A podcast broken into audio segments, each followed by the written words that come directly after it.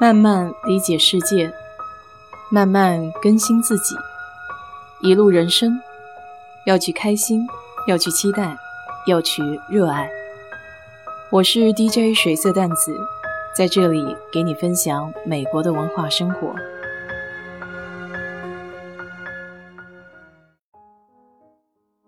这个周末虽然没有干太多的正经事儿，但我也还算找了一个新的地方去逛了一圈儿。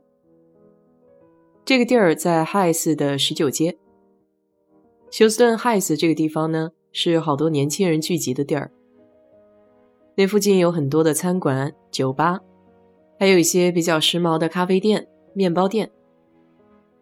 那片儿从历史上来看，也经过起起伏伏，曾经是一片繁华的商业街，后来呢，又变成了低收入人聚集的地方。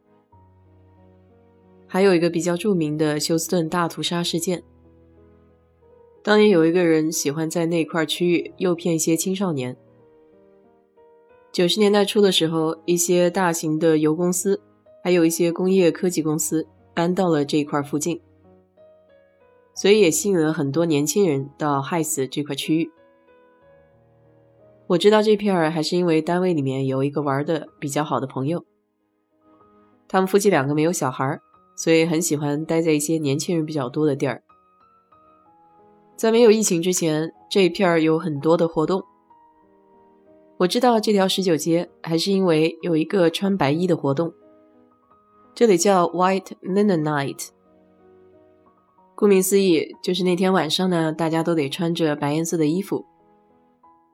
这条街上的店也会在夜里开放。还有很多其他的商家会支起自己的小台子，售卖一些吃的、喝的，还有工艺品。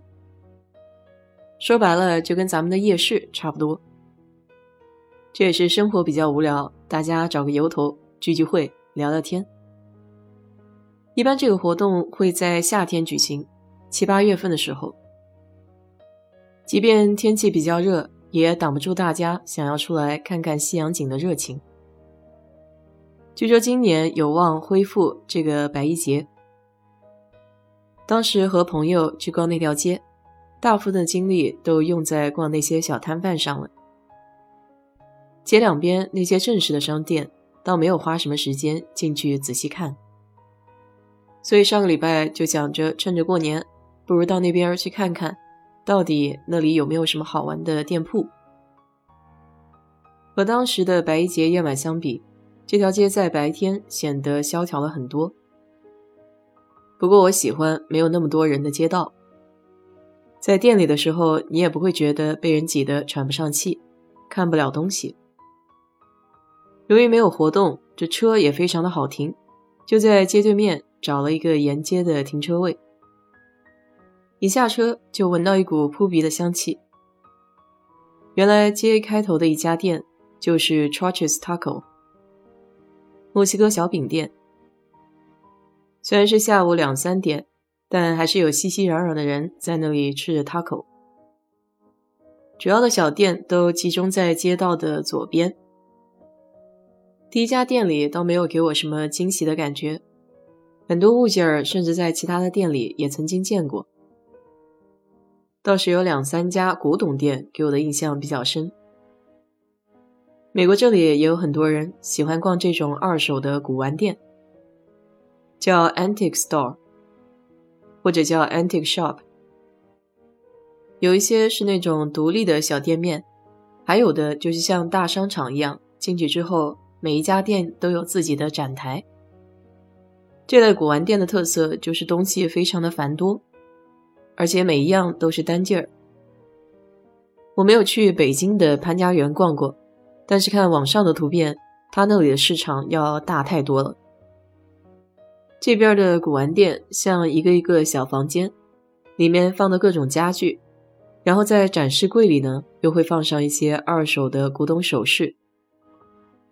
这次一进门就有一个陶瓷物件儿，一下吸引了我朋友的目光，因为它是属猴的，那个东西呢，就有点像一个陶瓷的盒子。这个陶瓷的圆形盒子上雕刻了树叶，盒盖子上蹲坐着一只栩栩如生的陶瓷猴子，价钱也不算太贵，二十五块钱。所以他当时在手里摩挲了半天，再决定要不要买。其实休顿本地古玩店里的好多物件都是中国制造的，有那种双面绣的小屏风，是一只小猫；还有那种复古的钱币，上面写着《资治通鉴》。甚至一些比较大型的家具，比如说衣柜啊，还有中药房装药的那种小抽屉的柜子。这次我还看到一种更夸张的东西，就是我们小时候喝的那种可口可乐，它有空瓶子，还有那种完全没有喝过的，盖子都已经生锈的可口可乐，还有五六十年代那种没有打开过的罐头食物。我记得在油管上曾经看到过一个人，他的节目呢，就是吃那种已经过期的五六十年代的罐头食物，有一些比较夸张，经过了半个世纪，那些东西居然还没有坏。所以你想，这防腐剂在罐头里面到底放了多少吧？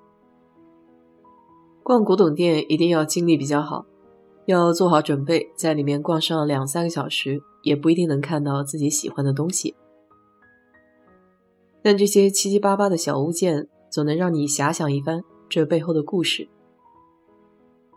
除了古董店之外，我在这条街上还发现一家很有意思的小店儿。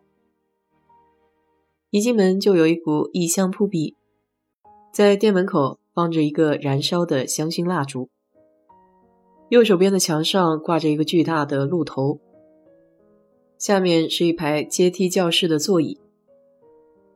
左手边的玻璃台柜上放着一个非常陈旧的打字机，最里面是一个高台子，看到有一个人在教几个顾客怎么做香薰蜡烛。